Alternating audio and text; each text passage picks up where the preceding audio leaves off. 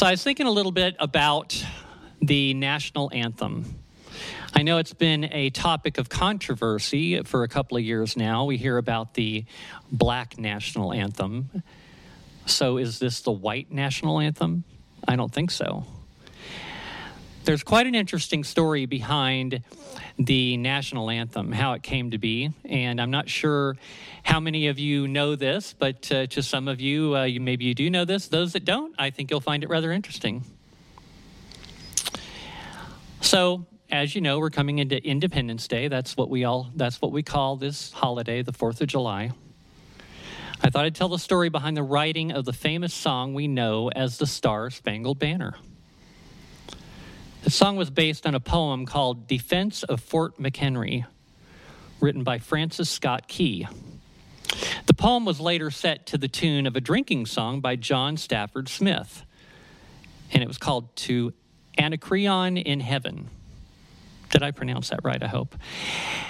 And came to be called the Star-Spangled Banner. In the 1890s, the U.S. Navy and the Army made the Star-Spangled Banner an official song of the military. President Woodrow Wilson signed an executive order to make it the national anthem for the military in 1916. The song was declared our U.S. national anthem on March 3, 1931, by President Herbert Hoover, along with Congress. So like I said, it was based on a poem, and so I'm gonna read the poem to you. It's rather interesting. And then I'll tell you the story behind how it got written. Oh, say can you see by the dawn's early light what so proudly we hailed at the twilight's last gleaming, whose broad stripes and bright stars through the perilous fight. O'er the ramparts we watched were so gallantly streaming, and the rocket's red glare, the bombs bursting in air, gave proof through the night that our flag was still there. Oh, say, does that Star-Spangled Banner yet wave o'er the land of the free and the home of the brave? On the shore, dimly seen through the mists of the deep, where the foe's haughty host in dread silence reposes, what is that which the breeze o'er the towering steep, as it fitfully blows, half conceals, half discloses? Now it catches the gleam of the morning's first beam, in full glory reflected now shines on the stream. 'Tis the Star-Spangled Banner, oh long may it wave, o'er the land of the free and the home of the brave. And where is it that band who so hauntingly swore that the havoc of war and the battle's confusion, a home and a country should leave us no more? Their blood has washed out their foul steps' pollution. No refuge could save the hireling and slave from the terror of flight or the gloom of the grave. And the Star-Spangled Banner in triumph doth wave o'er the land of the free and the home of the brave. Oh, thus be it ever when freemen shall stand between their loved home and the war's desolation. Blessed with victory and peace, may the heaven-rescued land praise the power that hath made and preserved us a nation. Then conquer we must, when our cause it is just. And this be our motto, in God is our trust, and the Star-Spangled Banner in triumph shall wave o'er the land of the free and the home of the brave. You notice in there, it says, in God is our trust. That ended up being used, as you know, on our money, in God we trust. And from what I understand, that's where it came from. Francis Scott Key was born in 1779 and was a lawyer who witnessed the British attack on Fort McHenry during the War of 1812. I wonder how many young people don't know what year the War of 1812 occurred. Kind of makes me wonder. The fort withstood the day-long assault, inspiring Key to write a poem that would become the future U.S. national anthem, the Star-Spangled Banner. Key later served as a district attorney for Washington, D.C. The events that inspired Key to write his famous poem began in the early 1810s, when the United States had entered into conflict with Britain over the kidnapping of U.S. seamen and the disruption of trade with France. Now, Kidnapping seamen, that's an interesting story. Actually, we was talking to somebody about this, that what they would do when they would kidnap these seamen from different countries is they would put them in the British military. They basically got what they, a term they called impressed.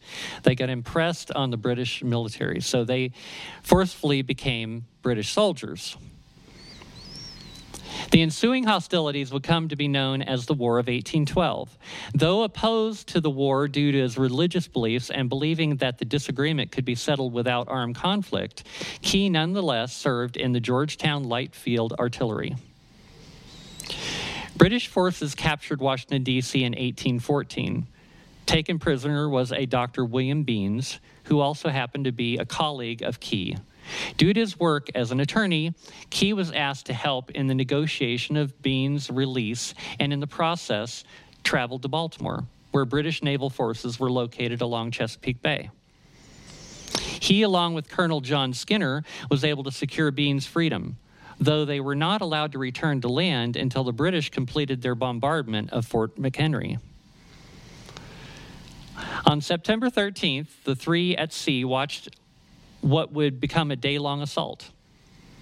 After continual bombing, to Key's surprise, the British couldn't destroy the fort, and Key noted upon the dawning of the next morning a large U.S. flag being flown, which was actually sewed by somebody actually at the fort.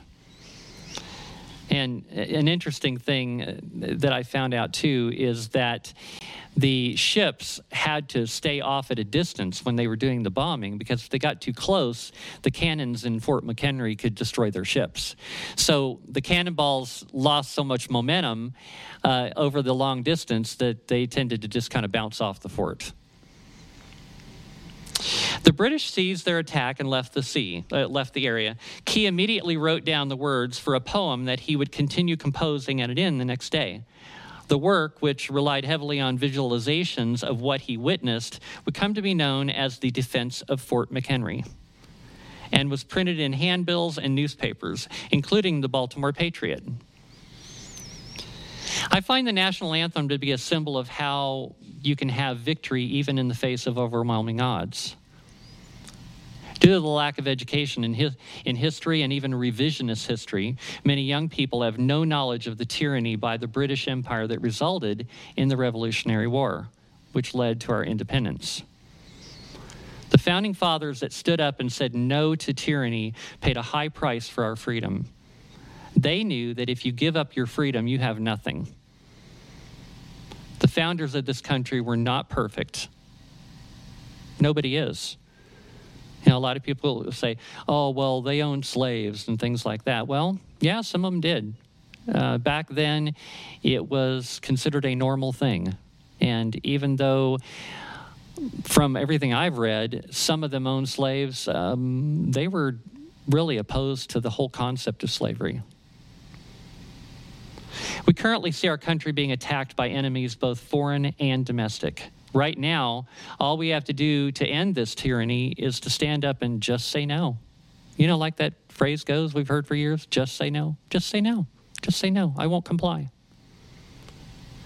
In a quote by John Hancock, he stated, "Resistance to tyranny becomes the Christian and social duty of each individual. Continue steadfast and with the proper sense of your dependence on God. Nobly defend those rights which heaven gave, and no man ought to take from us."